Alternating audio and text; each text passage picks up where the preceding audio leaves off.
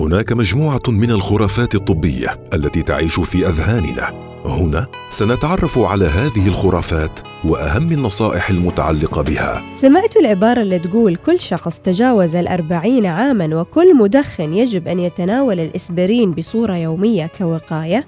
يا ترى هل هذه خرافة أم حقيقة؟ خلونا نتعرف على التفاصيل. خرافات طبية مع سميرة الفطيسية صحيح أن الاستعمال اليومي للإسبرين قد يقيك من الجلطات القلبية لكننا لا ننصح الجميع باستعماله ولا ينصح بأخذ الأسبرين بصورة دائمة إلا بعد استشارة الطبيب.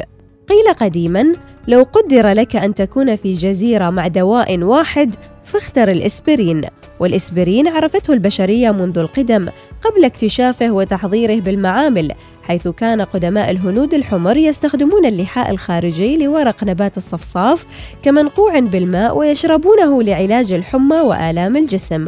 وأول من حضره صناعيا كدواء هو الصيدلي هوفمان في عام 1899 طيب ماذا يفعل الإسبرين؟ الإسبرين يجعل الدم أكثر سيولة وأقل تجلطا فيقيك من الجلطات والذبحات الصدرية مضاد للالتهابات مسكن للآلام والصداع وخافض للحرارة.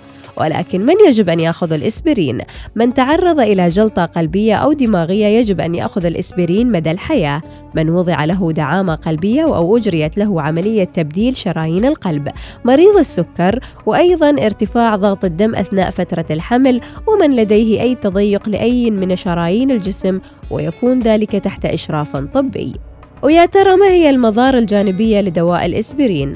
قد يساعد في تكون قرح الجهاز الهضمي ولا تأخذ الإسبرين إن كنت تعاني من قرحة معوية لا تأخذ الإسبرين مع أي من الأدوية التي هي من عائلة مضادات الالتهاب غير السترودية مثل البروفين والبونوستان والكتافلام الخلاصة تقول أن الإسبرين ليس للجميع فلا تتناول الإسبرين لأنك سمعت أنه يساعد في الحماية من النوبات القلبية أو السكتات الدماغية.